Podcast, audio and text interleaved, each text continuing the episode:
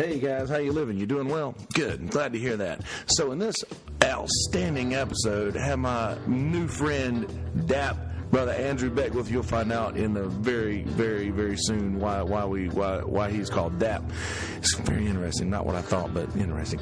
Um, we talked about the inner works of the the minor leagues and baseball and all sorts of really cool things. And uh, this was not a sports talk, but it was definitely sports related. So this this is uh, definitely going to be still released as a uh, actual episode, not a sports talk. But we will have a sports talk coming to you very soon, where we'll be keeping up with things in the league. But a lot of insight from a very very very smart person that you are not yeah, things that you would not have known otherwise. You're about to hear now. So we kept it somewhere around the hour and 20 minute mark, I think. So it's not not uh, not a brutal listen, and even even though it is still going to be an outstanding bit of information that you're going to be hearing here soon. So anyway, very excited for you to get to the content and. Uh, do that. By the way, please go to our Facebook page. Go to MI Stuff Podcast on Facebook. Go to MI Stuff Podcast on Instagram. Follow the Instagram MI Stuff Podcast one, the number one on Twitter. Um, go to YouTube, Kelsey Hudgins, K E L S E Y H U D G I N S, and click subscribe. And uh, please do all the things, share them, share all the pages. We're trying to get a little bit of exposure for this, and I think that's all I got for you. As far as things to watch, I did watch the Fyre documentary on Netflix last night, which was incredible and embarrassing too for the guy who created it. So definitely watch that. There's also another show called Abduction or so American Abduction, Abduction in America, or something like that. And it was just really freaky, really kind of freaked me out. So watch that. It's on Netflix. And I'll see you again. Watch Murder Mountain. Uh, three very good things to watch on Netflix. That uh, if you got eight dollars, just give it to the people; they deserve it. And for those out there stealing uh, stealing passwords and other people's accounts, roll tide, stay with it. all right, so I think that's all I got for you, folks. Please uh, click all the links, share all the pages, go to all the pages, follow everything, do that. Um, next week, episode 100 coming up on Wednesday. Got Ashley Justice going to be in the house. And then the following Sunday, myself and Patrick Hanna are going to be doing our, our another series of uh, deep dives into the Harry Potter series. It'll be part two of that. And we'll be going over the entire Sorcerer's Stone. this is the nerdiest thing you've ever heard, right? We're going to be doing a deep dive into the first book and movie and doing differences and uh, all of that. So that'll be part two of the Harry Potter talk, and I'll be getting February dates together. Brother Billy Wright, Myrtle Beach legend, is going to be coming in uh, with member of Sawgrass for years. He's going to be coming to do an episode. Uh, we're even going to get repacked to sit on the couch and do some and look up some uh, stats. He wants to be a stat guy, so we're going to let him do that. So that's going to happen. We'll have to get we'll have to get Dad to come in here and throw some biscuits at him first, though. All right, guys. Well, uh, please click all the links. Anything that you can share, please do that. Let's get some exposure out of this podcast, and let's. Uh, it's been a damn good 99 episode, and this is a fantastic episode to come up in number 99 with. So, anyway, without further ado, episode number 99 of MI Stuff featuring Andrew Beckwith. Enjoy, motherfuckers.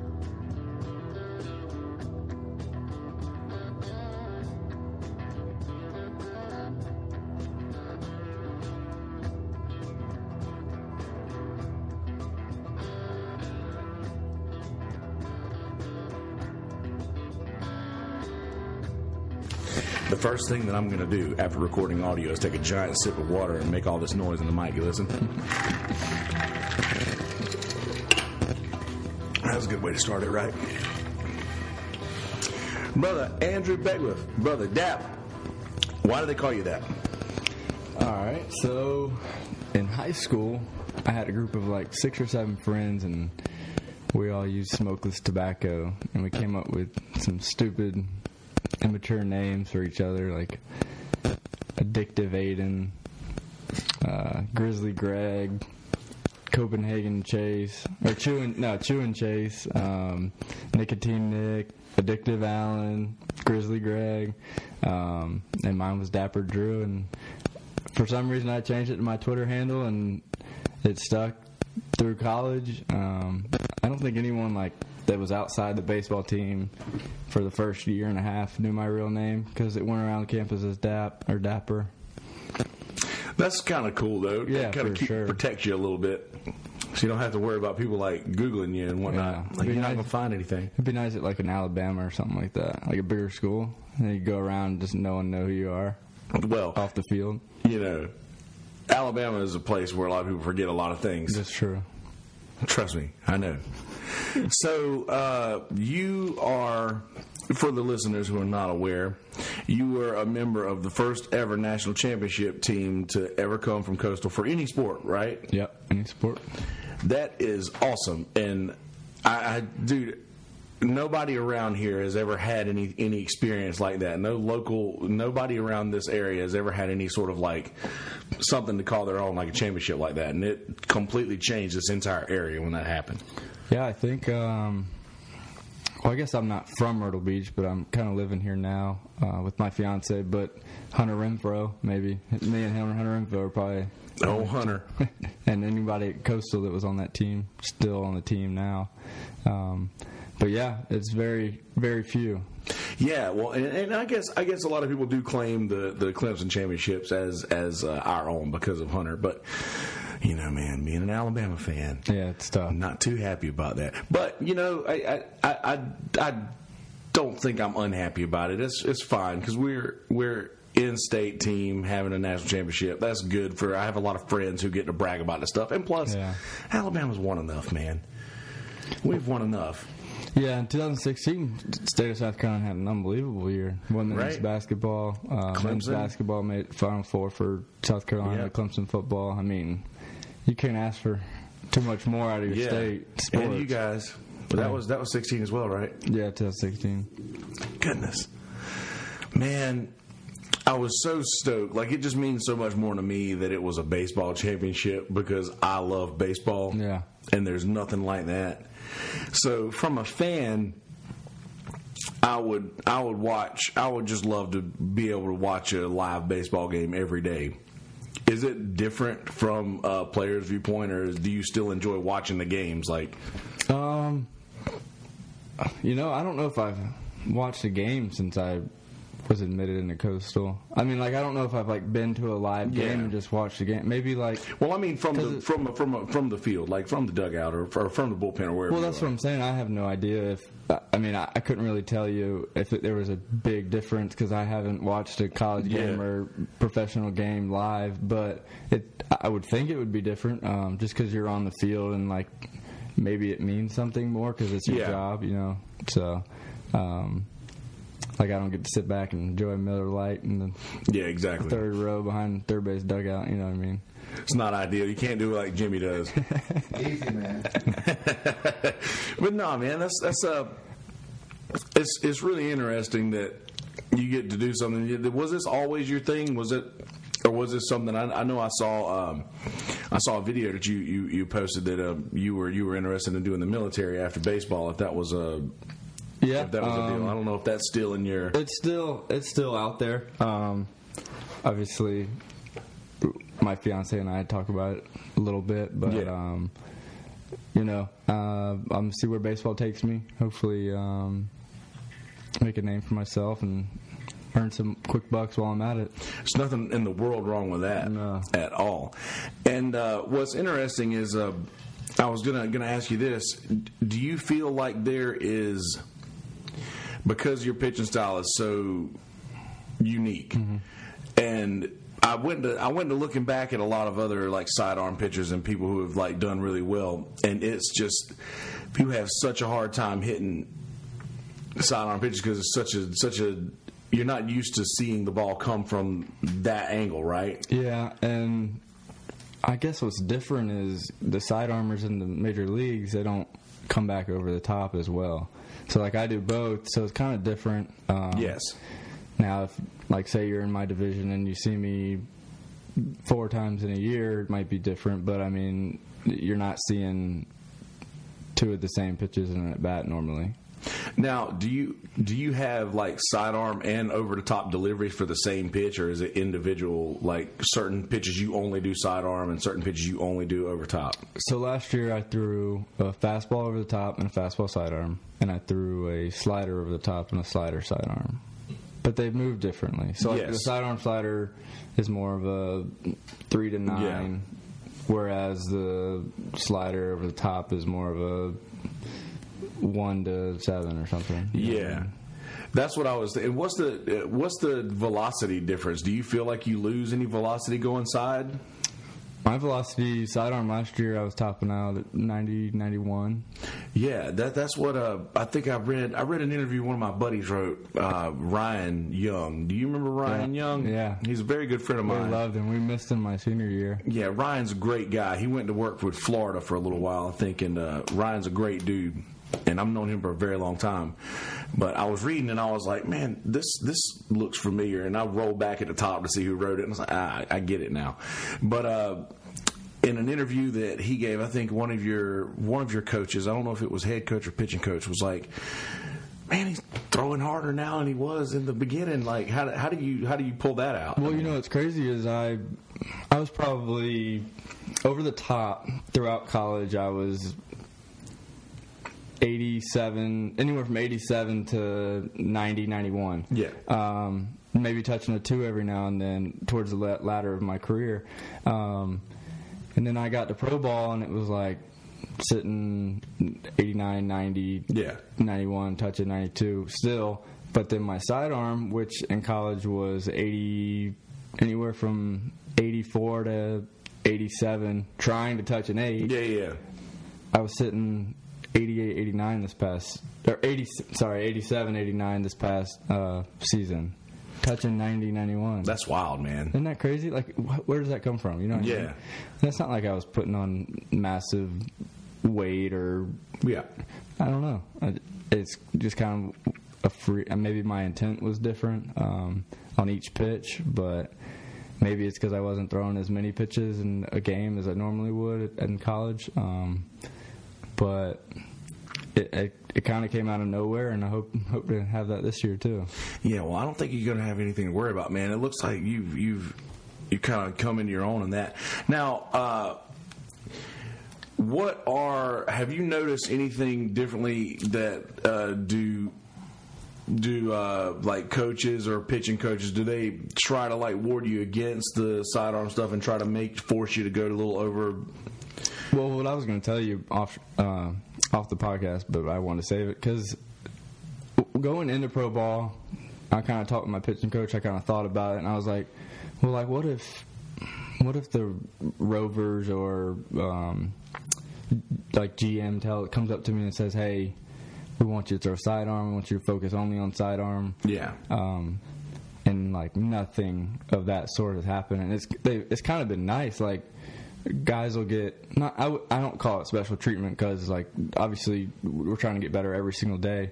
But pitchers are throwing bullpen slash sides before the game, and like the pitching coach is kind of like talking to them like Yeah. work on this, work on this. But like none of my pitching coaches really threw like I did, so it kind of just like let me go, and it's kind of nice. Yeah. Like it's kind of nice not having someone on your shoulder every Exactly. every day you're throwing.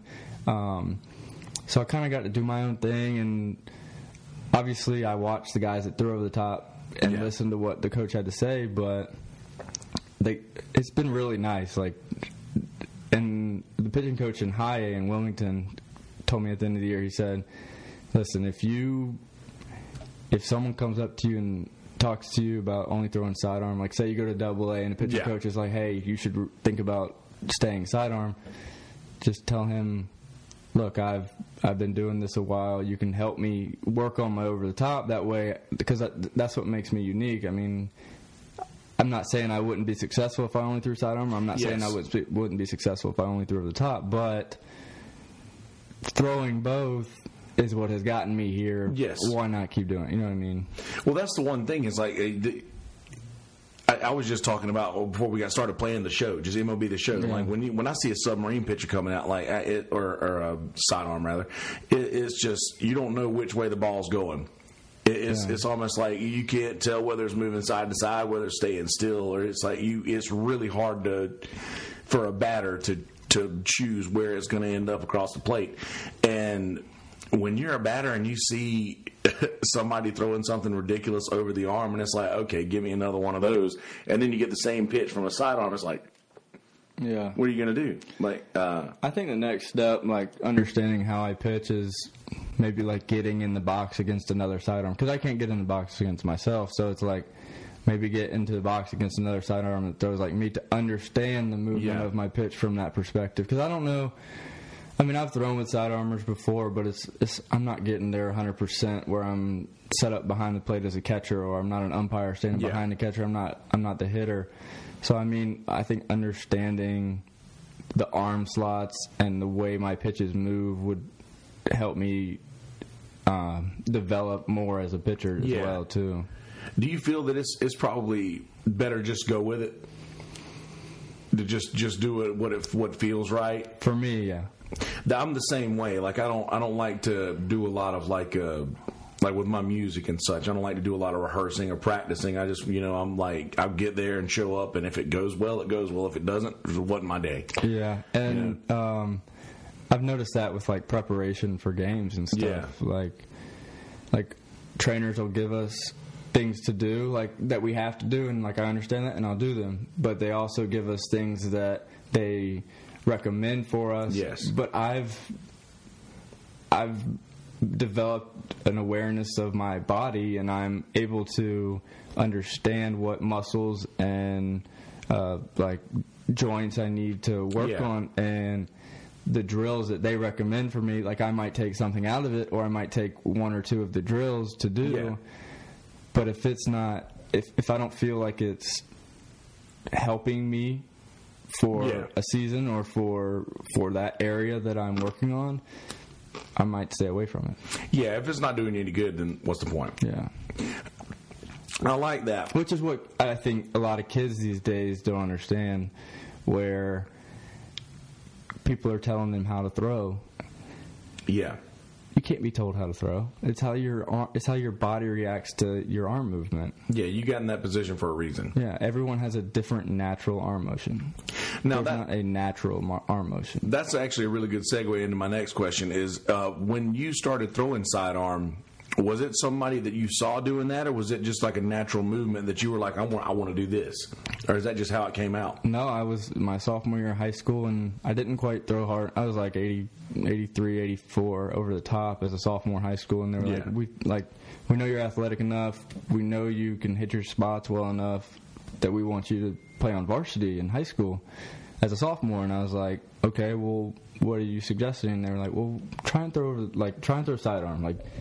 You throw that way from shortstop from second. You play Yeah. infield like you're athletic enough to do it and I tried it out and I liked it. And I think over the years it's gone. It's come. It's I've thrown from a higher arm slot. I've thrown from a lower arm slot. Um, the lower I usually go, the slower the pitch is, more movement I get. Um, but you know, every year I don't think the arm slot is the exact height off the ground that it was the year before. Like it's what's natural for my body.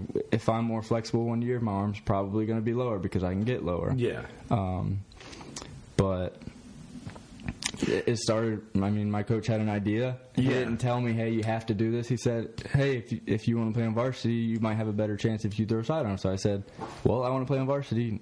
Nine saves later, I was. yeah. Now, how, nine saves later, how Yeah. how quick did it? It was instant. Like did, that, it just like you were like, okay, this is gonna work. This is my thing. Yeah, kind of. I I was. I tell everyone two weeks before, like we started live pitching to like each other. Yeah. Um, which would be probably a month before the season, but um, I couldn't tell you an exact time frame of when it was before that sophomore season. That's awesome, though, man. Yeah. There's not a lot, not a lot of you guys out there anymore, man. No. I was I was looking uh, in, in research for this. I was like trying to figure out how many how many you know sidearm pitchers there still are in the league. Man, there's like only a handful. Yeah, it's uh, I, what are there, 32 teams? So Yeah. there's probably I'd say half of them have one on the major league roster. Maybe I don't know. Yeah. I mean, you see some throw one third of an inning, two thirds of an inning Yeah. every now and then. I mean, you got your Cishek will go a full inning, two innings, Yeah. but I mean, There I ain't think nobody out there throwing complete games. that's true. Dude, uh, by the way, that is awesome, by the way, that you were like, no, I want to go back out there. Yeah, it was the TCU game. Was Yeah. Unbelievable. Well, the thing that helped me was Mike Morrison and Bobby Holmes are telling my head coach that Yeah. I'm at 103 pitches when I'm really at 115, 120. Yeah. And I get to 139. It's like my head coach looks at my pitching coach. And he's like, "What the hell are you doing?" Yeah. Now, is that really a big deal for them, especially for a, for a sidearm? Because I mean, this you're you're you're straining. Well, it's less stress on my arm, but it's uh, some people it's more stress on their back, which I can understand because they're bending over Yes. to throw a ball. But um, it's like sidearms less stress on my arm, which I think I've talked to a couple other sidearms and they say the same thing. Yeah. Um, just because, like a softball pitcher's, Yeah. that's a natural. That's that's a an exact natural motion for your arm. Yeah. not an exact natural throwing motion. Um, It's probably even harder to locate with those. yeah, I would think. But um, oh, we just got sidetracked. Um, what were we talking about? Just about your your maybe your back or you know the, the um, so like, the people are like, "Oh, you threw 139 pitches." I was like, I mean, technically not. I threw probably two thirds of my pitches sidearm, and that's probably 50 percent less strain on my arm and back yeah than an over the top pitch. And that TCU game, I will say that I was throwing like 83 to 85 over the top just because the wind Yeah. was blowing in. It's a deep fence in Omaha. And I mean, it was working, so why not Yeah. keep doing it? You know what I mean? dude. That's Greg Maddux, man. I Dude, know. Greg Maddux, one of the greatest pitchers of all time. What was his What was his max max speed, Jimmy? 88. Never got the 90s. Yeah. He was like 88. See, He could throw from 71. I mean, he could get it down low, too. No, And I was couldn't Greg hit it. growing up. He was a man. He could hit spot from anywhere. dude, I, I just the, that sort of pitching and that sort of game is what makes baseball great. Like it just you could you could get out there and you can throw you can throw gas. You can anybody can be out there in a Aroldis Chapman Yeah. and, and just throw gas. Well, But you know, on, I, hate- I hate to interrupt. I got a question. So you pitched 139 pitches and you beat TCU. Yeah. Didn't y'all get a rain out like in the Arizona series? Yeah, we got rained out. So if y'all Um, get a rain out, do you not? You probably won't pitch last game. Uh, I probably don't start. I was I was planning on being long relief, so I was gonna be like the pitcher that comes in after Alex Cunningham. But I don't I, I don't even know why the coaches switched it honestly, because I was fine coming out of the bullpen. Yeah. But I think I don't know. I mean, it would it would have worked either way. I think just because AC threw harder than me, so like you're going from a harder pitcher to a slower pitcher or a slower pitcher to a harder pitcher. So I don't think it would have mattered. Um, I don't have no, I, I have no idea why they switched it. And Kelsey, I don't know, but I think in the history of the College World Series, he's the only pitcher to go three and oh. zero. yeah, complete games too, I right? think there's like five of us. games. I think there's five of us that are three and zero, uh, yeah, I, I think I saw that stat. and there's like three or four that are had two complete games. Uh, Michael Roth was Yeah, one. four. I think there was there was four that this this throwing complete games. But man, that's Crazy. just that's unreal. I gotta be honest, man. We were we were we were watching this game. While I was playing a gig with Cornbread at Captain Archie's in North Myrtle Beach, Little River area, and we were just dude. There was an entire bar full of people that was like just going nuts over this like possibility of it happening. And Adam Justice, who is who his wife is going to be on the podcast in episode 100, he he's like an idiot and doesn't know anything about sports and was like, dude, why is everybody so excited about this? I was like, dude, this is the game. Like this is it. Like if they win this game, like they're bringing trophies to to Conway, bro. Yeah. No, I mean Jesus. it's kind of hard to like. Like I tell everyone though, I don't remember anything from those games. Like I remember for the Florida game, the first complete game, I remember And they were way on. They were number one in the country, right? Yeah, they were number one in the country. Yeah. We're the what eight seed or something, Yeah. and the only thing like I remember, like I can like vividly remember, was a play that I ran over and Woody Woodall threw it high, and I was covering the bag at first, and like I like tor- torqued my body to like Ooh. catch it, and then like tag the bag at the same time, and it was, and like what people don't understand is you're in that moment, and some people can do it. Some people can Yeah. like remember what pitch they threw and what count to this hitter, and I couldn't tell you. I couldn't tell you what pitches I threw to anyone in the TCU game, Florida game, or the uh, Arizona game. I was just unconscious. That's probably the best though. It seems Yeah. like that's your thing. That seems like that's like you you you don't want to get your your brain in the way of what you're doing. Exactly. When I think too much and like Same here, when man. I'm looking around, I'm like, dang, that's a lot of fans. Like, I'm, I can't get sidetracked like Same that. here, man. Pitches, pitches won't be where I want them to be. you're gonna be alone in the world. Like you're Yeah. just you're just playing catch. One of your uh, one of your one of your teammates was like, man, he was out there playing catch for five innings. you Yeah, know? Did for he sure. Sidetracked when he uh, stuck that biscuit in uh, repack face mask. Yeah. By the way, awesome job. You see that video? Well done. we need to go and go back and super put that video on the YouTube. Yeah, we'll, we'll add some links to that. By the way, the the voices that you hear come from the side of your brother Jimmy. Jimmy's uh, spectating, ladies and gentlemen. We uh, we uh, Jimmy's actually want to line this up. He told me that you'd be interested in doing this, and I'm obviously very very stoked that you wanted to do it. Thank you, Jimmy. Appreciate you hooking this up, man. Yeah, I thought it'd be good for everybody. I think so too. Um, dude, Repack had it coming, man. He just had it coming.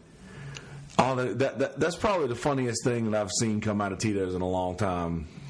Yeah, it didn't happen last year, and they just had a pan. The football helmet was a great idea. Yeah, the, the the pan was Because like then the person like getting hit can see it Yeah. coming, And, can't go nowhere. yeah, Uh, repacks. The mic too, uh, Kelsey. After what people don't realize is we had a pan full of biscuits at our Christmas party, and Dad had repack owed us a tab, and so we made him stand down on the other end of the bar with a football helmet, and Dad threw those biscuits at him as hard as he could. and when we wedged one between his face and his face mask, That was the best one, we man. were Like all laughing. We turned back to Dad, and he had dropped the mic. He was like, "I'm done." I don't think you can ever throw again. You can't. no, I don't know if I can go back. You might have to try someone else. Yeah, but Yeah. it's funny. And, uh, in a game worn Denver Broncos helmet, yes. of all things. That's interesting, man. So I, I like I said, I'm going to keep going back to this. I've played MLB the Show, and I know this is not comparative at all, but what when I'm sitting there, like after I've gone done and played my little uh, the the spring games or whatever, and like you're showing what you've got for these scouts, and you're sitting there waiting to find out, you know, when the phone's going to ring, if it's going to ring or whatnot. What do you what do you what's going through your head at this point when you're like For fall ball, like when when you're waiting to see, to find out, you know, am I going to go to the next level? Am I is it you know when you're going to get there? I mean, you're. I What's found out. like? I found out I was going to high A. Um,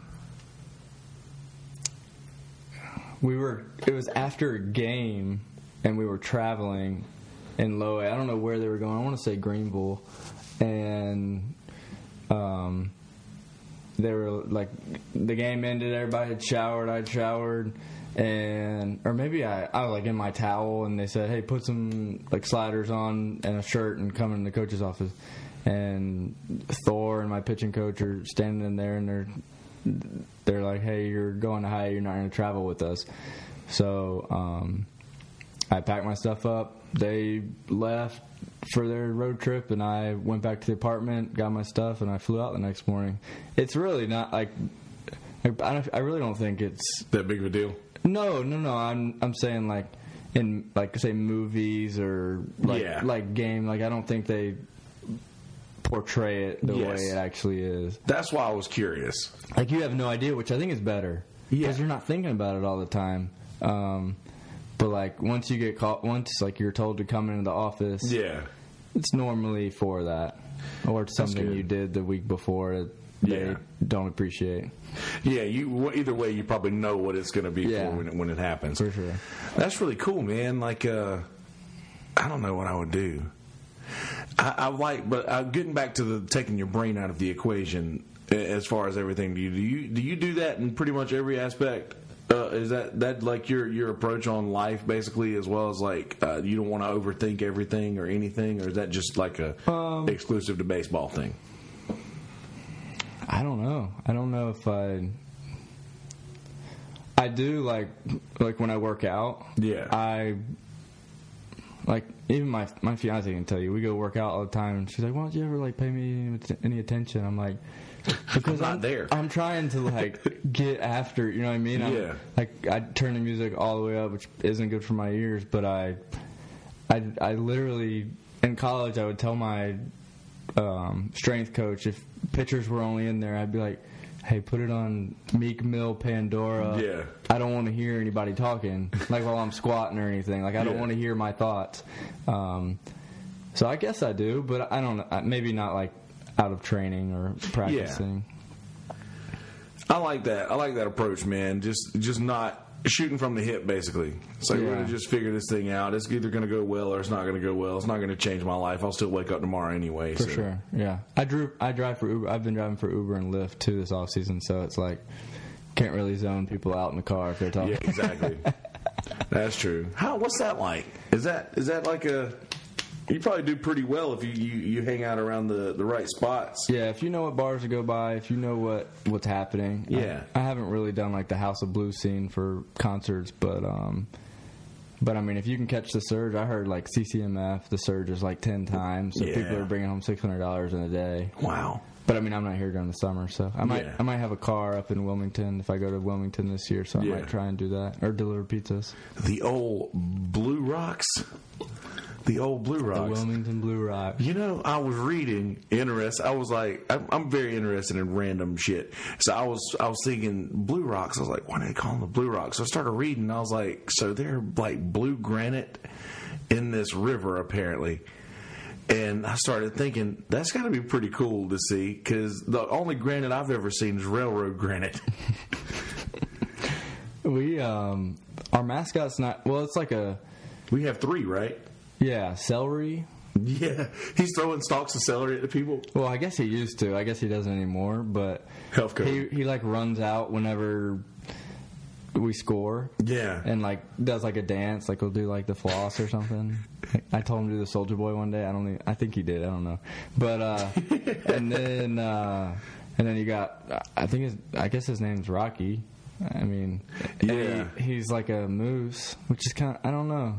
Oh yeah, the the uh, You can't really be a rock, I guess. I, I know this uh, Bluewinkle. Yeah, yeah, yeah. Bluewinkle. Yeah, yeah, I remember that. So like, man, this is hilarious. And then there's one that's just a rock, right? I think there's one that's just a just a rock, like just a boulder. I don't think that I've seen. I think that I only saw the two. Maybe they used to. I don't know. They used to have Yeah. a monkey that came and I guess it like bit something, bit someone, bit someone, so they can't have him back. I don't. This is it, man. It's this is great. This is funny. See, at least it's better than the the the Braves new guy who kind of looks like the Phillie Phanatic, Yeah. but it's it's just not the same, man. Well, we were the Lexington Legends, the low A team. Yeah. Their ma- their like logos of mustache, so their mascot's a just a guy and then like a big head with a hat, and he's got this big black mustache. Yeah, like the Sicilian. Walleye fingers. Yeah, yeah, yeah. Looks like Wally Fingers. So, That would work. Yeah. So well, hold on. Any weird minor league promotions since you've been there? Like any anything crazy? Because minor leagues are famous for, for promotions to get Yeah. to the game. Um, two years ago in Idaho, they used to do this, um, like, you know those big like blow up bubble things that Yeah. you can that, like cover half your body. yeah, Yeah. They used to do like a, they used to do a race, like from third. They'd come out on the left field line and they'd go from they'd run from third base to second base and they like bump into each yeah, other a little like bit. bumper cars. Well, I was like, well, we t- like we were right there in front of them at, in the bullpen because we sit down there- down there all game, and we were like, y'all need to start at like an angle. And have the guy in the middle at second, like in the middle of y'all, Yeah. and y'all run at each other. Like that's what those are for. You don't want to see people just like running next to each other, like tapping each other with those things. Yeah. Like when you see people play soccer with those, they're like crushing each other. It's Yeah. fun to watch, and. I don't know. I just think the promotion people need some help sometimes. Yeah, exactly. They should, and we always ask to do it, but they never would. So I think the I don't know though. I, I, I haven't really. I think the Braves in the major leagues have the best promotion. The freeze. Beat the freeze. Oh Dude, yeah, that's a that good guy one. is that guy That's is a good one. lightning. Yeah, He loses every once in a while, about every fifty races. Yeah. he'll beat him. he. Um, I'd say he lose maybe two or three times a year. I don't think they show the losses Yeah, as much as the probably win. They get what a sixty-yard head start or something. Is it a Um, hundred-yard head start? in I the think they do it by seconds. it's it's unbelievable watching. That I don't know. I do remember that one guy who thought he had him and was like hyping up the crowd, and then all of a sudden, Yeah. he's gone. That was hilarious. I don't know though. I don't know if. I- I mean, I have a terrible memory. That's what I'm saying. I. I couldn't tell you Well, my. if, if a promotion was good enough, you'd remember. Yeah, that's true. Yeah, true story. Yeah. So, who? When I was going back and asking about uh, uh, if you ever saw anybody throwing sidearm, but we, we went over that. Um, who who were your who was your who were your favorite players? I, I, I look back and you, you sort of don't really have a team, which is I'm, I'm that way with the NFL. I don't really have an NFL team. I mean, I, I don't I don't mind the Patriots because they're the Alabama of the NFL. Yeah, I, uh, or, or vice versa. I grew up watching the Patriots with my dad, so I kind of like Patriots. But for baseball, I mean, we went to some Braves games. I watched the Braves growing up. Loved Greg Maddux. Loved Rafael Furcal. Loved God, he was the man, best Gary, shortstop Gary ever. Sheffield, Andruw Jones, Chipper Jones, Tom Glavine. I mean, Oh yeah, you gotta love that. And um, you know, just I, I mean, didn't really like game. I'm from the Columbia area. Didn't really like the Gamecocks growing up. I don't. thi- I just think it's because I didn't really go to a lot of games, so I kind of just liked the MLB or NFL as a Yeah. whole. Um, that's actually wise. I think. yeah. So I mean, you can't really get Yeah, you can't really get shit on for Yeah. not liking a team. exactly. You get you get more. You get more. I think you get more out of the game as a whole That's when true. you when you don't really watch it. Like uh, like for instance, I, I watch. I love college football, but if it's not a whole lot to do with Alabama, then I'm not very much interested in it. Yeah. But for, I don't I don't care about the NFL or any NFL team at all. But I know more about the league and, and each individual like team than than I would if I had one team to, to root for. And, and I guess the Braves is a good team to follow in baseball because everybody in the league has played for the Braves Yeah. at least once. Like Yeah, everybody comes to. Atlanta. Absolutely. Everybody. or coached. Yeah, exactly. And, and uh, another another funny thing, um, your your uh, Delaware Blue Rock, Wilmington Blue Rocks, Anibal Sanchez was a Wilmington Blue Rock of the Atlanta Braves. I didn't know that. He was. I was looking up notable, noteworthy uh, uh, players in the league from from the team. I went down this crazy Wikipedia like uh, trail last night. I like I, I was I was doing a little research for the show, and then I got to reading about blue rocks in, in riverbanks of the uh, of the um, whatever it's called the the some some river, but. Uh, yeah, I ended up. I was. I, I was. Search, I was looking. I found your YouTube page, and I was. Tough one. Yeah. Well, no, man, it was cool, man. You know, you guys are having fun.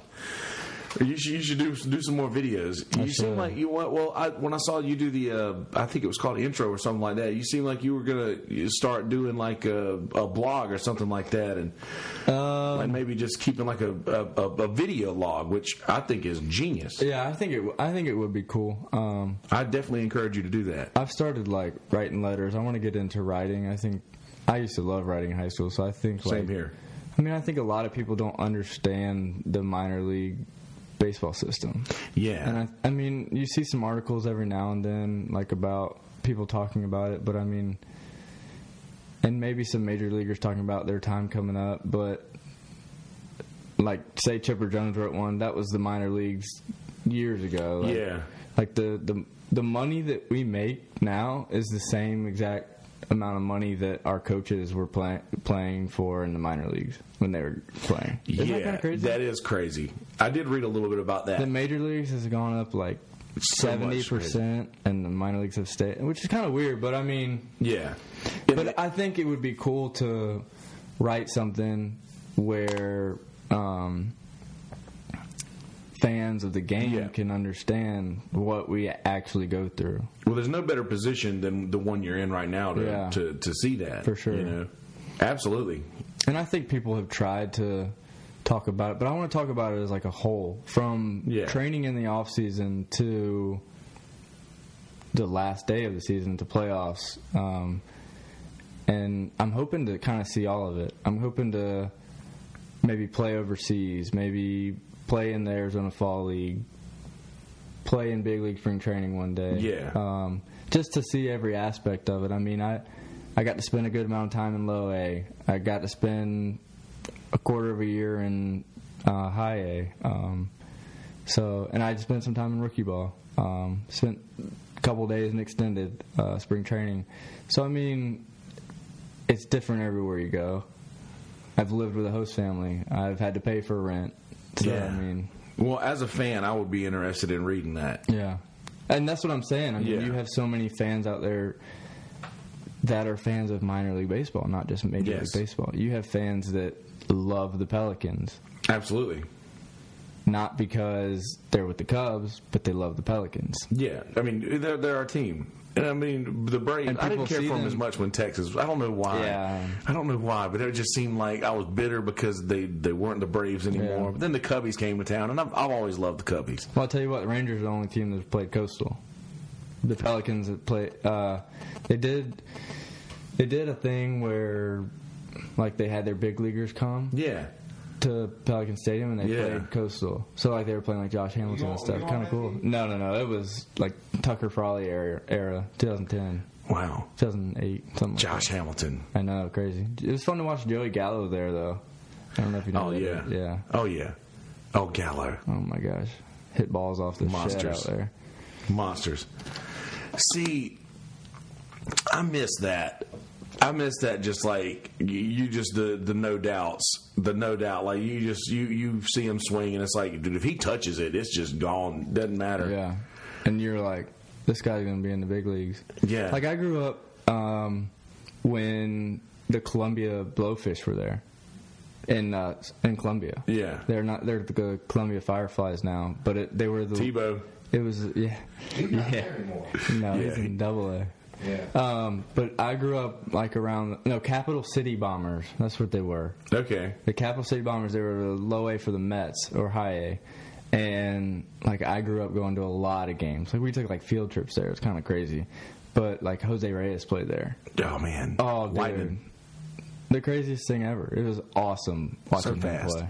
But I mean, that's what I grew up around. So I mean, I, I kind of like the minor league level because we don't have a major league team in South Carolina. Kind of sucks. Yeah. It, it really. Well, where would it, where would you put it?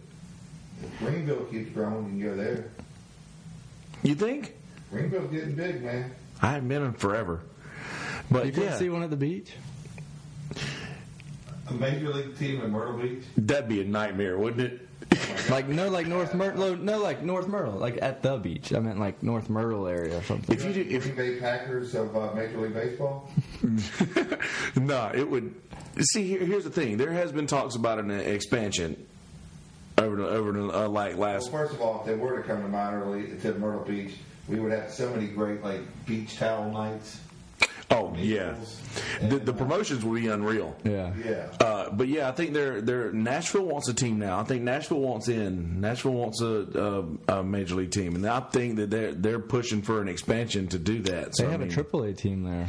Yeah, They kill it there. They love it. Nashville loves their baseball because they, Oh, like, yeah. they like Vandy too. So Oh yeah, exactly. And you got and and uh, they got a little bit of clout for. Uh, you know, Nashville people are desperate for for a sports team when they're out supporting hockey. yeah, Which I'm, I, I don't mean to step out well, of. it's like Florida. Yeah, exactly. I mean, you, you, but I hear that these these places have hockey teams so that people who live in that town who are fans of other hockey teams can get to see their team come to town at least once a year. makes sense. Which is the same thing for the Carolina Hurricanes. Yeah. let's be honest, nobody in Charlotte gives a shit about about hockey. Yeah. and. Uh, and if they do, they're there to see their the the, the team The playing the team, Hurricanes. yeah.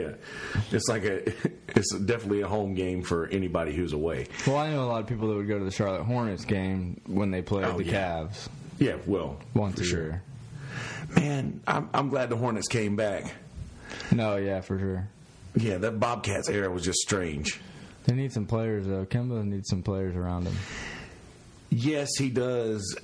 They need some more direction because if I'm not mistaken, isn't Jordan still involved very much in the in the front office there? Yeah. They really need some direction. You would think that it just seems like they're all out there just just like I mean, they went they went and like they went and changed their name. They went and did all these things, and then yeah I mean, what's it been? Four years since they've changed the name? yeah back And nothing? It- nothing like nothing nothing Not even a playoff. I don't know. I mean, I think the NBA this year, I think, is a lot more spread out. Where Yeah. the good, there's more good, better teams. Um, yeah and I think that was good with like Kawhi and um, DeRozan and all them Yeah. kind of moving away. But well I mean James Harden right now is in a league of his own yeah, doing stupid uh, things I, I don't even understand like he's he's head and shoulders over everybody else Russell and Paul George play great, great together. yeah But what can you do? yeah exactly and I'm not I haven't I really can been see why, could, why couldn't Charlotte have a team like an MLB team? Because the Braves are Probably too could. close. I don't know uh, I guess they have the Panthers and the Hornets. I don't know. But that would still work because Charlotte is definitely a hub that's what I'm saying. for the world. Like, 100% it would work. And I say like I didn't grow up around football and stuff, but I could have easily gone to a Panthers game. It's only 45 minutes away, Yeah. an hour away from my house. So. But my dad loved the Patriots. That's what that's what game was on every Sunday. Speaking of the Patriots, you want to hear an incredible statistic Let's hear it. of the last, like, let's see. Jimmy's over here hating us because the Patriots are playing for the Super Bowl in the Yeah. Falcons ter- in the Falcons Superdome. It could be worse. It could be the Saints. Oh man, could be. you know what? I, I don't feel bad about that. About that at all. About the Nobody fact. talks about the face mask they missed when uh, Robert when uh, Goff was down on the goal line. Would have made it first and goal for the Rams. Yeah. Or the 13 points that they uh, were, you know, you get a, you come out with a 13 point heads up, then I think they're getting underpaid. No, I don't. I think the refs are getting underpaid. you think so? Well, they missed that call. That's an interesting theory. But I don't mind a guy pulling for the Patriots if his dad did. That's I'm all about you pull for you know because I've got a son and my wife's a Gamecock fan and I'm a Georgia fan. People are like, "Who's he going to pull for?" I said, "He's going to pull for Georgia." Because kid, boy, little boys pull for who their dad pulls. Yeah. that's what they do. My dad's a Cowboys fan. This, I mean, hey, Yeah, my mom's a Cowboys fan, and my fiance's whole family's Cowboys fan. So nightmare in it. Just kidding. no, but I think they're getting underpaid. It's not 'cause, that bad. I mean, I think they like because they have a union. Yeah. and I- they. I'm sure they all have a Facebook page or something that they can Yeah, surely. all talk to each other in, and I think A it's refs. yeah. But a lot of those refs, if you go look at them, a lot of them are like lawyers. They're not like mechanics and nothing wrong with No, no, no. I know, I know. High paid jobs. Yeah. They make a couple hundred thousand a year doing that. Yeah, but I think it's, it's there's got to be there's got to be some type of gray area where they're not happy with something because they would either they should either go Yeah. on strike and not even do the games or they're just they're terrible. everything. They're terrible. That one missed no call was awful. Like it's you can't hang your whole hat on. You can't hang the whole game on that one call. But I mean- that was a big miss and I'm a. Patriots fan, and I'm saying, how do you call that a roughing the passer? yeah. He, Well, shit, the Patriots won one on the tuck. Remember in the playoffs with the Raiders? yeah, I'm sure they're pissed still. That one game. I don't know if you were. You were probably five when that happened. no, I know what you're talking about though. Yeah. But the incredible statistic is, I think today marks the 18 years ago that Bill Belichick took the jobs with the New England Patriots. Today is the anniversary of that. So in 18 seasons, he has gone to nine Super Bowls. That's crazy. Think about that. Buddy of mine sent me uh, Perez actually sent me that stat earlier today and was like, "Dude, you think about this?" And I replied, "Well, Tom Brady." Somebody said, uh, um, Number seven. yeah, Six right. of 'em. Yeah, exactly. He's been there. He's been there. He Tom Brady. Uh, this if if if they win this Super Bowl, then Tom Tom Brady has the equal amount of Super Bowls that the Pittsburgh Steelers have as a franchise Yeah, it's crazy. himself. Now that is an incredible statistic, but somebody was saying that uh, one of the one of the people who played for the Patriots and retired, that he was like, I went and talked to Tom Brady, and he was like, "Man, you got to get on it every play." He said, "You think I do this shit to go to the Pro Bowl every year?" No, that was Brandon Spikes. Was it? Did you read that? Spikes was bitching about a few years ago when he was playing for the Patriots. He was whining because he didn't make the Pro Bowl. And Tom Brady came up to him and said, "Pro Bowl? You worried about fucking Pro Bowl? Yeah. do this shit for Pro Bowls." Exactly. That's exactly what he said. Yeah. Well, do you what? Have y'all seen his uh, little Facebook thing? Brady's. Um, Or, uh, it's like TB12. Yeah, it's like a it's like a Facebook documentary. It's like six episodes. They're like they're literally like 15, 30 minutes long each. No. Y'all gotta watch it. It's unbelievable. It's talking about his uh, like off season, and it's eat, sleep, breathe. He's got a family with two kids, and he eats, sleeps, and breathes football in the off season. breathe or whatever he can. And I'm not the, the, belittling him, but he, uh, when you got the money that him and his wife, who makes more money than he does, Yeah, that's true. have, they can take care of the kids. I know when I, Yeah. especially when my kids were little, when I got off of work, my wife was looking for a break. You know, there wasn't, you know, go Yeah. anything on a personal level. That's a full time job. Yeah. Yeah, so, but he's got he's got a crew in his Yeah. house that enables him to do. And he doesn't eat being tomatoes, all without the help of tomatoes. He's a vegan, I think too. Man, I wish I could do it. So, uh, Kelsey, I don't know if you saw, he dropped back 46 times the other day and didn't get hit. Yeah. Didn't get hit flush one time. He gets rid of the ball too quick. He- Well, the he- game's he- changed so much. Yeah. You can't hit the quarterback. Look how old some of these guys, Drew Brees, him. You know, Manning was playing at a high level until his neck gave out. I mean, Yeah. These guys don't get touched, and it used to be 33, 34. The bodies would give up, but, you know, in today's age, the, the quarterback is back there basically playing seven on seven. yeah, I see nothing wrong with Tom Brady playing another two seasons or three Easy. easily. Yeah. And, and, and compete and still and like the thing is is crazy. is you know That's what nuts. it is You think about it. He's what, is. 41? yeah he's 41 he is 41. he is 41. eight years older than the head coach of his opposing team That's what I'm saying. Did you see that thing where Wes Welker played college football with Sean McVay? yeah Like what? You know what's funny? Sean McVay was the number one high school prospect in the same league as Julian Edelman, maybe? No, t- t- Was it Edelman? Who was it? no. He went to. I know this because I'm from Georgia. He went to Marist, which is a. It's a Catholic high school in Atlanta, and he was the player of the year. He was an option quarterback. Uh, the same year Calvin Johnson came out. Yes, beat Calvin Johnson. That's who it was. Out for player of the year. Yeah.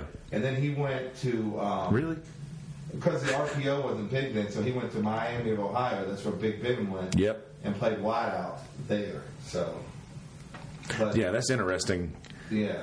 To think, man. This this guy, and and you look at his you look at his uh, assistant coaches, and I mentioned this in another podcast a while back. Uh, other than Wade Phillips, all of his assistant coaches are like his size. The best thing on the internet right now is that have you seen the coach that his only job is to get Sean McVay Oh out yeah, of the yeah, way? yeah, yeah. The strength coach. Yeah, he's like move back up. Sean McVay's girlfriend? I have not. Oh, feel free to Google that while you're there. Ooh, let's have a Google. Yeah.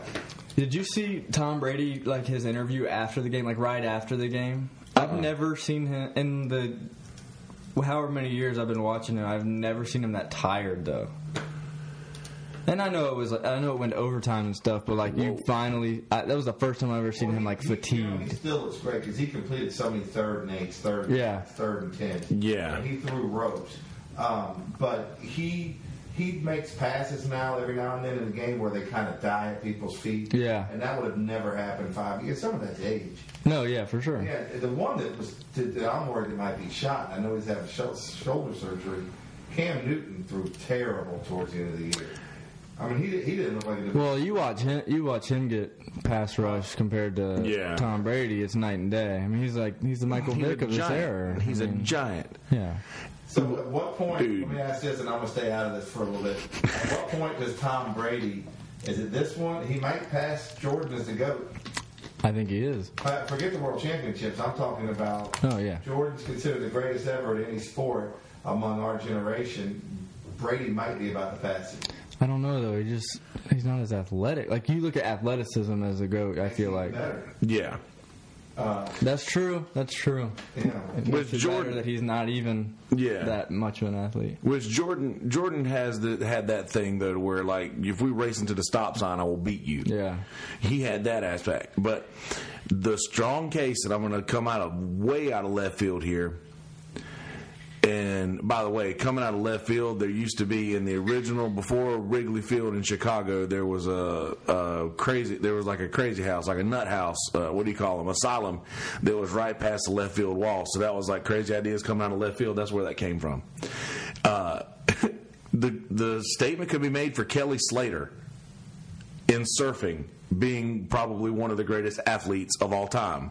Yeah, to stay relevant. when you think of athletes. Yeah, yeah, exactly. Yeah, but I mean, just staying relevant and competitive within your sport for X amount of time. But yeah, Tom Brady is 100% already on that list, and I don't think he's going anywhere. And even if he, even if it doesn't work out for this Super Bowl, and I don't see the Patriots losing to the Rams personally, but even if he does, that it's still not going to say anything because all all the uh, in the beginning of the season. What is everybody talking about? Oh, well, the it's not the Patriots' year. Same thing that they do every year. Well, they lost their defensive coordinator, and everybody was like, "Oh, their defense is not going to be good enough to stop some of the top offenses," and Yeah, well, doesn't matter. see how that worked out. Bill Belichick. but they, this wasn't one of their better years. They were 11 and 5, and they still made it. I mean, 11 and 5. No, yeah, this was a down year for them, which is Lost to the Dolphins, unbelievable lost to the. Lions. But but it's it's the playoffs and it's the Super Bowl and Listen, Tom Brady's still in the league. Listen, Brady, we can sit here and do all we want with Brady, and he is great. But the only thing I hate, really hate about Brady, as far as a legacy thing goes, I think he takes away. Belichick is phenomenal. He will take an opposing team's strength, Yep. regardless of what it is, and and and neutralize it. I mean, Kansas City, nobody could tie Tyreek Hill or Kelso. He, he, he, They were non-factors. not both of them. Stop them both. Yep, he he removes he removes their biggest biggest threat. Yeah. And and he lets you he lets you do all you want to do otherwise, but he will remove your biggest threat. Yeah. And and another thing though is is a lot of people don't don't and uh, this could be more more Belichick, but I think it's it's, it's more a nod to Brady, is that he just has so just like Tony Romo sitting in the booth saying like he sees that there's nothing there's nothing doing over here, so obviously I'm going to go to this guy who nobody's ever heard of, and I will get my yards no matter no matter how you know I get them. Brady's getting it done when everyone knows because they watched him so long Yeah. what's going on, which is the most unbelievable thing ever. Yeah, exactly. Like you don't like these defensive linemen have been playing Brady for years, and they still can't figure and they can't out. get to him. He, he well, one thing he does. And they have new guys on the O line every year. Yeah, They don't have the same team every year. It's it's the most unbelievable. They don't have a that's the most impressive. they don't have a part. Julio Jones. They don't have. I mean, they have a Gronkowski who's one of the bigger tight ends too. They have Edelman who's a will catch Yeah. five balls a game, but they don't have the standout running back. They don't have the standout wide receiver that They never see have. With these, it's, crazy. Never had. They, he was have winning, guys that buy- he was in. winning wings. He was winning rings with Danny Woodhead. I mean, it's, it, it doesn't matter who it is. And I, I have a I have a theory too that could it have been any, and not not to take anything away from Tom Brady, could it have been any random what fourth round pick or uh, fourth round? Or what Yeah. what round was it? Could it have been any random quarterback that Seventh, 199th, right? Yeah. Yeah. There you go. Could it have been any random person in the next quarterback up? Like, what if it would have been uh, who, who gives a shit? Anybody else that just has Bill Belichick in their ear and just gets to sit next to that brain? I don't know. You For watch, how long? You watch some of the balls Tom throws, and it's. I mean, you can say Aaron Rodgers throws the ball harder or better. You can say Drew Brees is a better thrower. Yeah, where's the rings? But like, I mean, I don't think if you put, I don't know. I don't even know. I don't think if you Yeah. put another quarterback with Belichick, I don't I think don't- it's the same way. I think they have great years, but I don't think there's. I mean, Tom Brady performs. Yes. Like at some point, you have to perform what Belichick is asking. No. and Tom Brady has bought in since day one. Oh, for sure. Now, another thing to to to take into equation and, or take into account, and I thought about this last night too when I was struggling to fall asleep. Is it? You have Robert Kraft walking up to the guys all the time, like, "What do you need? Like, are you are you okay? Like, is everything going well?" You don't have that anywhere else, I don't think. I mean, maybe a couple other teams, but Yeah, but he is, seems very like he's and and not in the Jerry Jones way, but he seems very like positively involved in the team. I tell you what's crazy about going back to baseball and that what you're talking about is Dayton Moore is so personable. I mean, for the Yeah. Royals, and it's crazy. It's like, I mean, I don't know how it is with other MLB teams because I've never been with them, but like during spring training, he's Yeah. talking to all the guys in the minor leagues, knows them by name, knows what school they're from, knows if they were drafted, what round, like Yeah. all these. He's got front office guys that know everything about you and you've never met them. I mean, like it's their job, and I and they go to that level to make you feel like you're there for a reason. And, and that makes you play harder for them, Yeah. correct? Absolutely, That's I want to so be a. good. Royal. I mean, like, don't get me wrong, like. Whatever opportunity I have to get to the major league level Yeah. is what I want, and if that's getting traded, then that's then that's fine. But I would love to break, make my major league debut with the Royals. I think that would be the, one of the coolest things, just because of the people in the organization. Man, fantastic franchise, dude. Bo Jackson, He was in spring training last year. Talked to us. It's kind of cool. Yeah. Brett. George Brett Brett. Oh, Yeah, man. George Brett, the man. dude, fantastic franchise, and plus, uh, you, you had the World Series visit a couple years ago. That was nice. See, I'm really confused. I'm really confused about the fact that uh, a lot of and, and it's, it's it's cool for you because you didn't have like a you didn't have a team.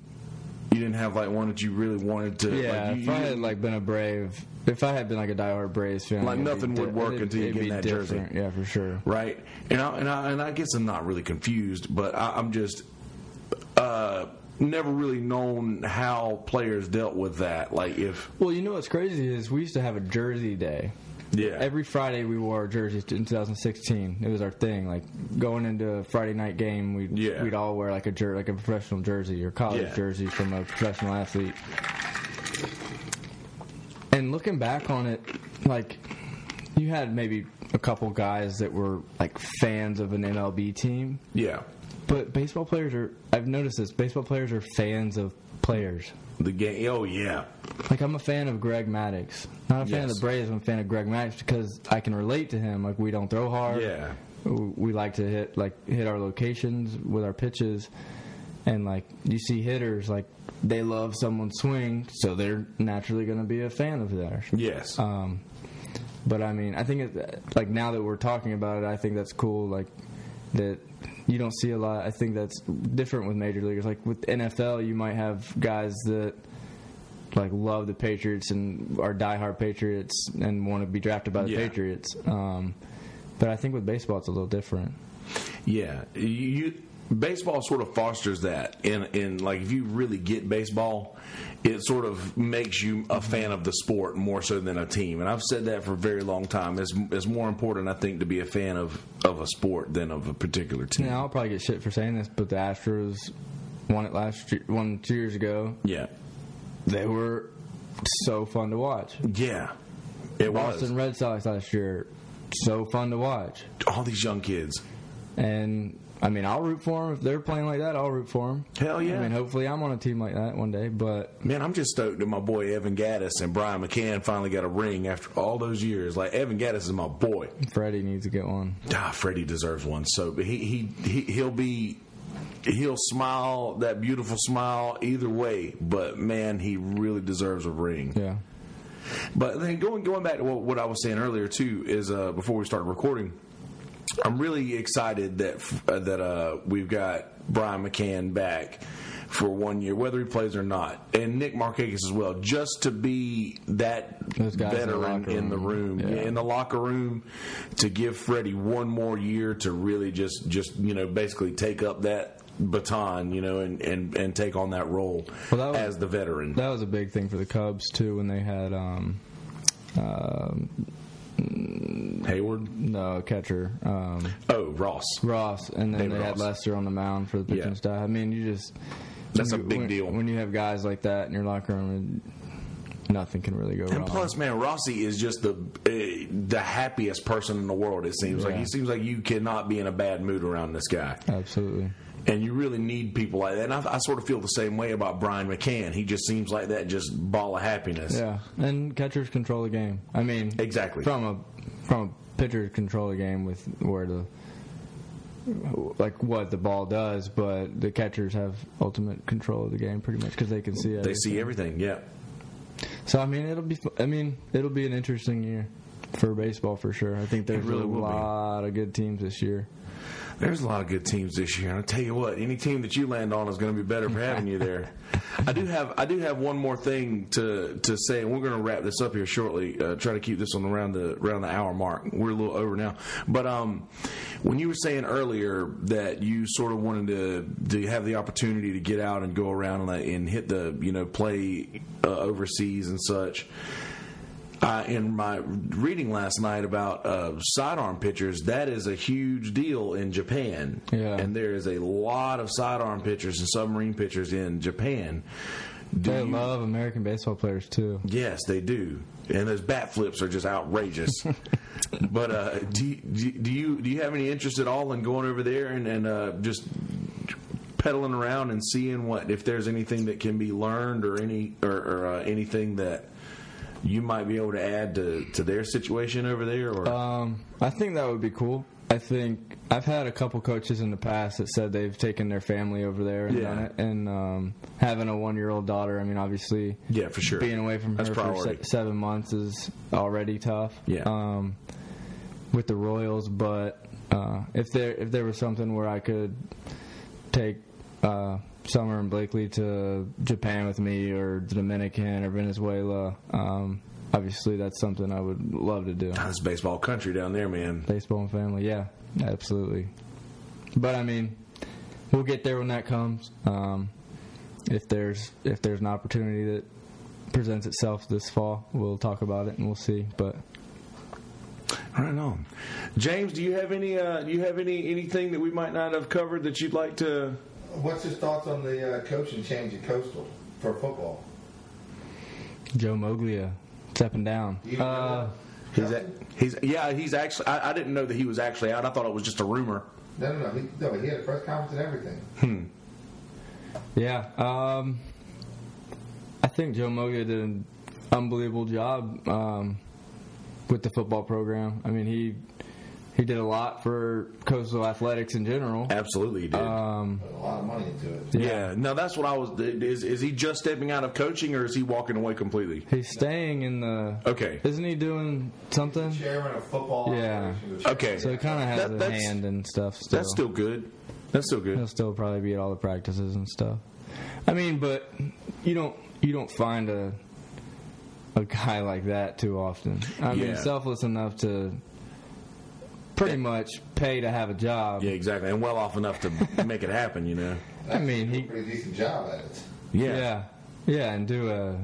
He's like a real life Brewster's Million. I mean, he he got. I love I'm not- I saw I'm- I'm not gonna say he he got coastal into the Sun Belt, but I mean he got He coastal helped a lot. Sun. yeah, he he was he got coast. Went to the, to Division One. he, I mean, Football was him. That's what he wanted. When when coastal football looks back in 25 years, I hope they're renaming the stadium Oh, for sure. for him. That'll I mean, happen. That I know Josh Norman threw some money in there this past year, but sorry, bud. Yeah, it ain't your to. Moglia is kind of yeah, a little a little higher on the his, totem pole put his here. name in the athletics program. I mean, him and him and Gary, and I think I think between basketball, Cliff Ellis, which is Yeah, I mean, they've made the round of 64 twice in the last eight years. I mean, that's not bad for a little old coastal. yeah, I mean, basketball program's not really looked up to as Yeah. a coastal athletic um, program, but I think that between Cliff Ellis and Gary Gilmore and uh, Joe Moglia in the past eight years, the hiring of Matt Hogue, the athletic director, Yeah. has been a big part, and Dr. David DeCenzo has uh, has really helped out with that too. I mean, they're They were in Omaha. They were at all of our playoff games. I mean, they're. That's got to make you guys feel like I mean, especially Dr. DeCenzo. I mean, like having someone from the school, not just the Yeah. athletic program, which is cool. I mean, you don't. I mean, I'm sure that happens with all the schools, but I mean, seeing that from up But you experienced it. Not a having, lot him, of not having him on the plane, and Yeah. that's cool. All right, a couple more questions, quick ones. Uh, best you ever played with the Coastal? Best year? The best player you ever, best teammate you ever had at Coastal? Oh man. You get narrowed to one or two if you want. Uh, Or who was the best player you ever saw Coastal have while you were there? Excluding yourself. Best player I ever saw play at Coastal while I was there.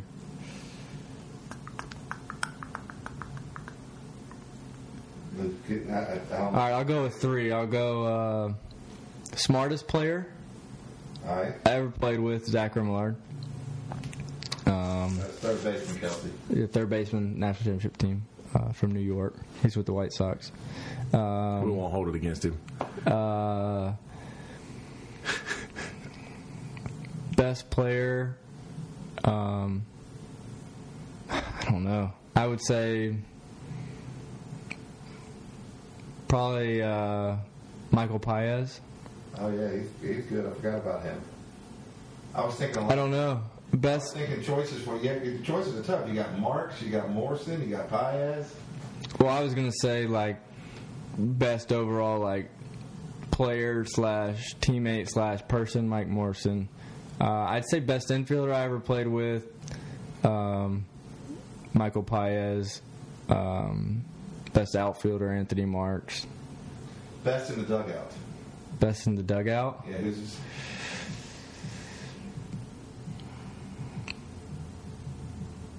You can plead the fifth. We can do this like Andy Cohen if you want. No, I, I, I'm trying to think. Uh, probably uh, Colin Herring or uh, Austin Kerr. All right, and then finally, are they going to be any good this year? They're ranked. They got a tough schedule this They year. should be if they can stay healthy. Barry Littman and his staff can get to keep them healthy. I think they're going to be. I think they have a chance of hosting another regional. Hopefully, it turns out differently this year. But Kelsey, we got to get you out to sing a national anthem. Yeah. Have you ever done one? Never. Never sing the national anthem? Not once. All right, I want to work on that for you. for sure, we'll put Nancy on that. yeah. I'll do it. I'll do the anthem. I've never done that. That's a bucket list thing. They'll, they'll let you. I mean, they, they, you know, they got a lot of games, so they need people to sing Yeah. the anthem. I think- not, they go with the record. I think this is one of their lower home. Like they don't have as many home games as they had in the past. But I mean, they're still They're doing that Seattle 56 tournament. games, probably 20, Yeah. 20 home games. Well, they're doing. They normally have everybody come here, and Yeah, and this year Well- they're going to Seattle. it's really Yeah. cool. Have you seen who they're playing, uh, Kelsey? No, I haven't. It's like Houston and Oregon State. Washington or something. Washington, who was good last year. Yeah. Oregon State, who's been great. Yeah. And uh, whatever happened to that pedophile pitcher? What? We almost signed him this past season. You never heard about him, Kelsey? no, there was a pedo pitcher. There's, there's a pitcher for Oregon State who was a top pitcher in the country. And Lefty that throws like you- you 94, story about it. 95. He um Huh. I can tell the story if you the get it. the thing you can tell it, but I'll say this: he there was a case that happened when he was Like 14. 15, Yeah. and it resurfaced his uh, sophomore year or junior year of high s- uh, college at Oregon Yeah. State when they were in Omaha, like right before It was- Omaha. It was supposed to be buried. and It was thrown supposed out. to be buried and thrown out, and it resurfaced in, Oh, in, an, art, in an article. And he uh, he just he stepped away from that team that year, and Rightfully this, so. This past year, he came back, and I think it's kind of blown out of proportion. I think Oh, like it's- it's 100% blown. I think there's a lot Yeah. of gray area with it, and I There's think lot- something with any- any I think something didn't. It- It's what what happened in a brief nutshell, Kelsey. Something happened that he disagreed with. His lawyer said guilty plea. They're going to throw this out. It'll be off your record in 18 years. Yeah. Yeah. When you're 18. Just just plead out and let's move on. So he pled. So he pled out, and now he's now it's all He's looked all at as a came back and bit him pedophile. in the ass. Man. And it bit him because somebody released it that wasn't supposed to. Now the awkward moment of the whole thing is it was with a family member. Yeah, a distant cousin or a second cousin Yeah. or something. It- That's never was good, young. man. It was one of those ones where he said that she, he touched him, he said he didn't. Well, he was like 13 or 15, and Yeah, she was was young. five.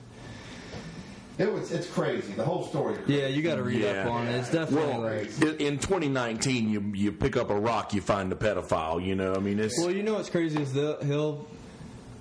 I mean, if God willing, I mean, I think he'll be a big leaguer one day. He's Yeah. he's, Well, what- he's the Casey Mize left-hander of college baseball, who Okay. was taken first overall by Detroit Tigers this past year, and he, if he becomes a big leaguer, he will be a E60 or 30 for 30. That's what type of thing it is. It's like ah, so. I mean, it's something you sh- you should like Well, just for like Yeah. just a case that's yeah. I'm gonna I'm gonna like definitely look into that. crazy. yeah, and the thing about it is, there's no other cases. Usually, there's you know when something happens, there's there's there's more than one. There's a pattern of behavior. Yeah. And I think the more that he keeps throwing, the more he keeps playing, and the pattern doesn't resurface himself, I think it'll go away. So if he goes and plays, Well, what's, Yeah. what's crazy is like his aunt and uncle came out with like a statement that's the parents of the girl. Yeah, the And, like, accuser. They just despise him. I don't, it, there's Wow. there's something Right, going this is a on. family problem. It, the- yeah. That's some. And he, uh, supposedly he's a great dude. Like Yeah. his teammates loved him. They didn't know why he stepped away, but he said it was so the spotlight wasn't on me. It's on the team, yeah, which is honorable. yeah. That's an honorable thing to do. I hate the the They'll be good again this year too. Oregon State will be really good this year again too. That's gonna be a good game. I hope it's televised. Well, it'll be Coastal, online. Oregon be State. regardless. Yeah. Well, didn't didn't uh, they get this? Isn't there this? Uh, what's that new new network or whatever, Jimmy?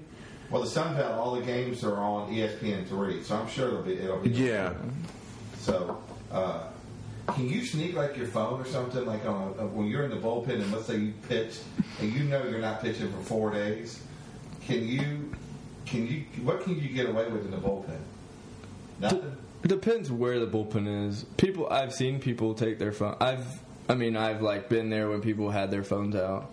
Um, it depends where their where the bullpen is because the like Greenville, you're in right center field behind the fence. yeah. So like, people have their phones out there. Uh, like for the All Star game or the Home Run Derby, we were we like pl- we were in the middle of a game in Greenville and people had their phones out there watching Bryce Harper hit bombs, which people can say what they want, but I don't know if he was doing it the right way. Uh, here's a here's a question: Is what's the are these guys trying to get more money wrongfully? Or are they just holding out for for the right thing? Is this how would you handle the situation? Say you were Bryce Harper or Manny Machado or like uh, Realmuto. What what would you do in their situation? I think you got to look at it this way. Your top starting pitchers are getting paid hundreds of million do- millions Yes. of dollars. Your top infielders and outfielders are getting paid hundreds of millions of dollars. Yes. Manny Machado, as a baseball player Yeah. on the field, is a top five player in the MLB, Yeah. In his position, or is that just overall? third or short. As an infielder, Yeah. he is a top five MLB player. Yes. And he's not making the top 5 I'm money. not saying he deserves the money. I'm not Yeah. saying he doesn't deserve the money.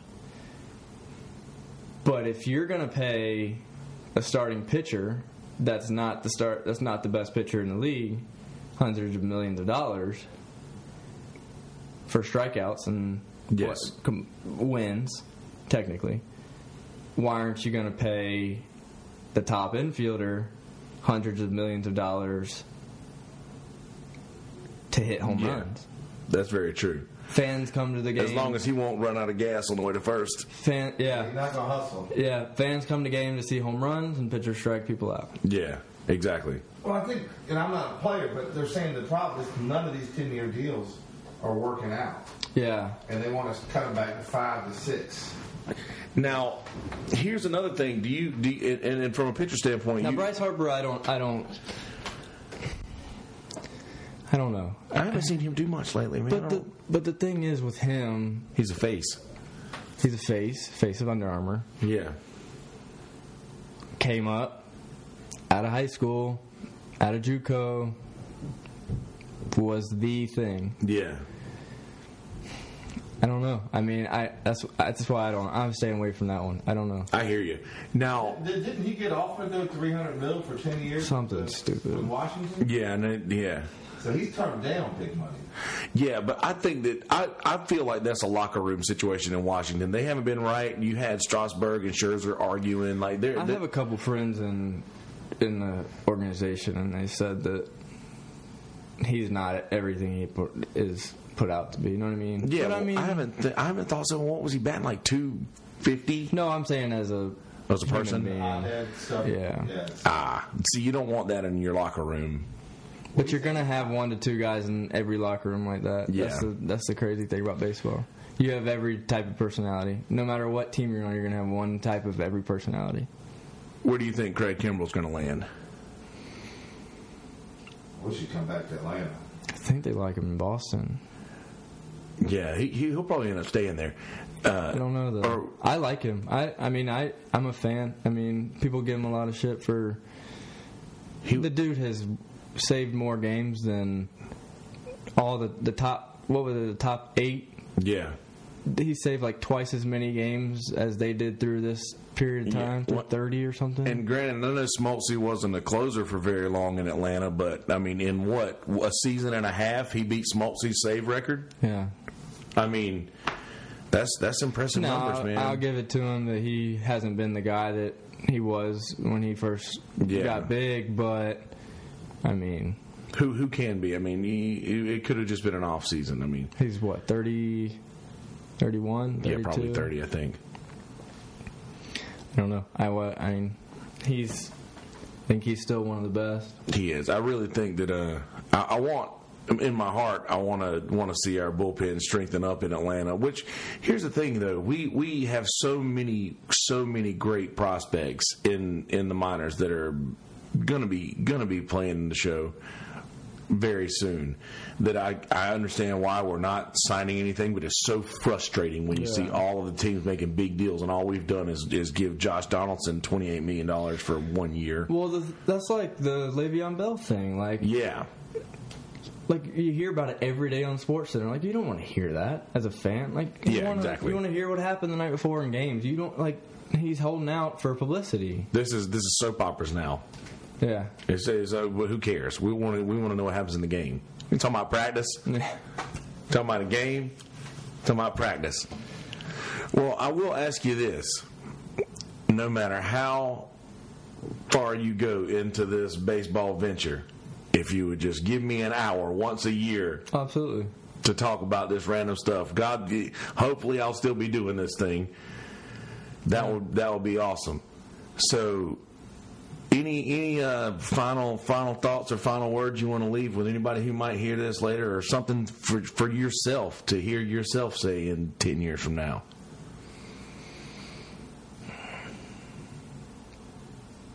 Glad you're doing the things you need to do for yourself.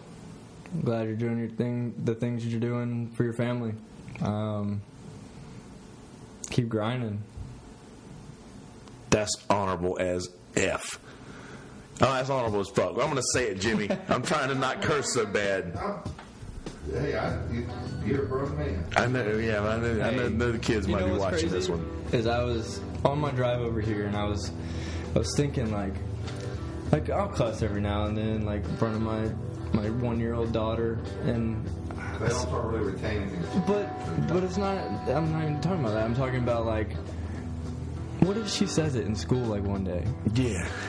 But like, who cares? It's a word. Who cares? It's not going to change anything. In the Bible Belt, people might might look a little side eye to it, I but it, who cares? But I mean, who made? I don't know. That's a whole other day, whole other topic. But who made profanity words? Profanity words. Right? I mean, in the Bible, they, they, they, they talk about all kinds of stuff. Hell and damn. Yeah, right. But Anyway, well, well, I appreciate you being here, man. I, I, I definitely good luck to you. I'm sure you don't need it. You're, you're going to be just fine, and we're going to be keeping up with you, and we'll, we'll definitely have you back.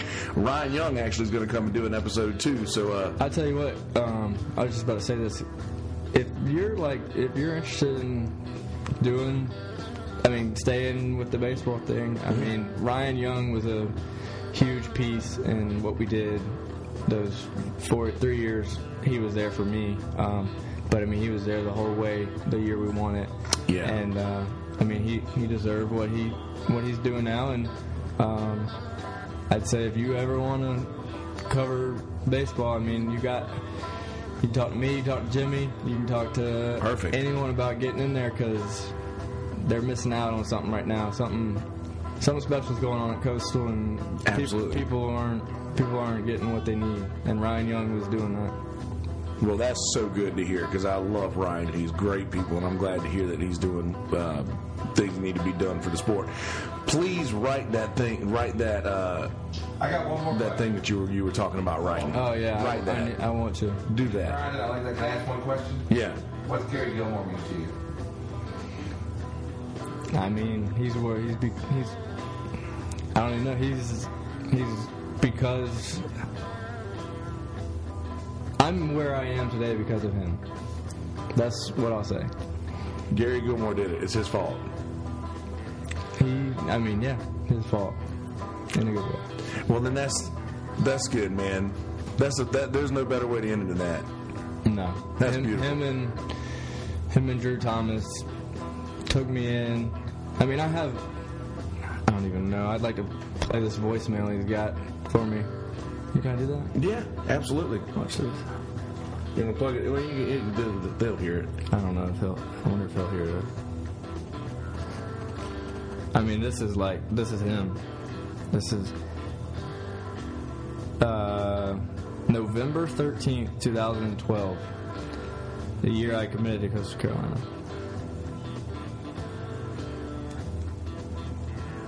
And I'll say this: Mike Morrison has a set of text for saying that he can't wait to win a national championship with you, Coach Gilmore, and it's that'll give you chills. Oh man. Let's see if I can play it. Hey, Andrew, Coach Gilmore here at Coastal. Hope you're doing good, buddy. Listen, just want to call, reach out to you, and uh, say hello.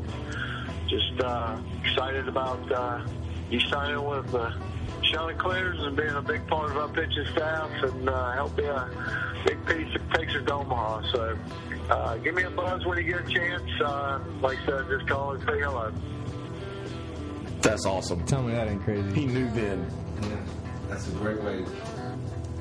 That's perfect. Well, there's nothing we can do to follow that. Ladies and gentlemen, Brother Andrew Beckwith, so good to have you here, my friend. Can't wait till next time. YouTubers, hang tight for just a second. I got some links for you to uh, click as soon as I do this intro. But audio folks, be good people out there in the world. In a world full of shitty people, don't be one of those people. Be a good person and make every effort to be that person. Peace, bitches.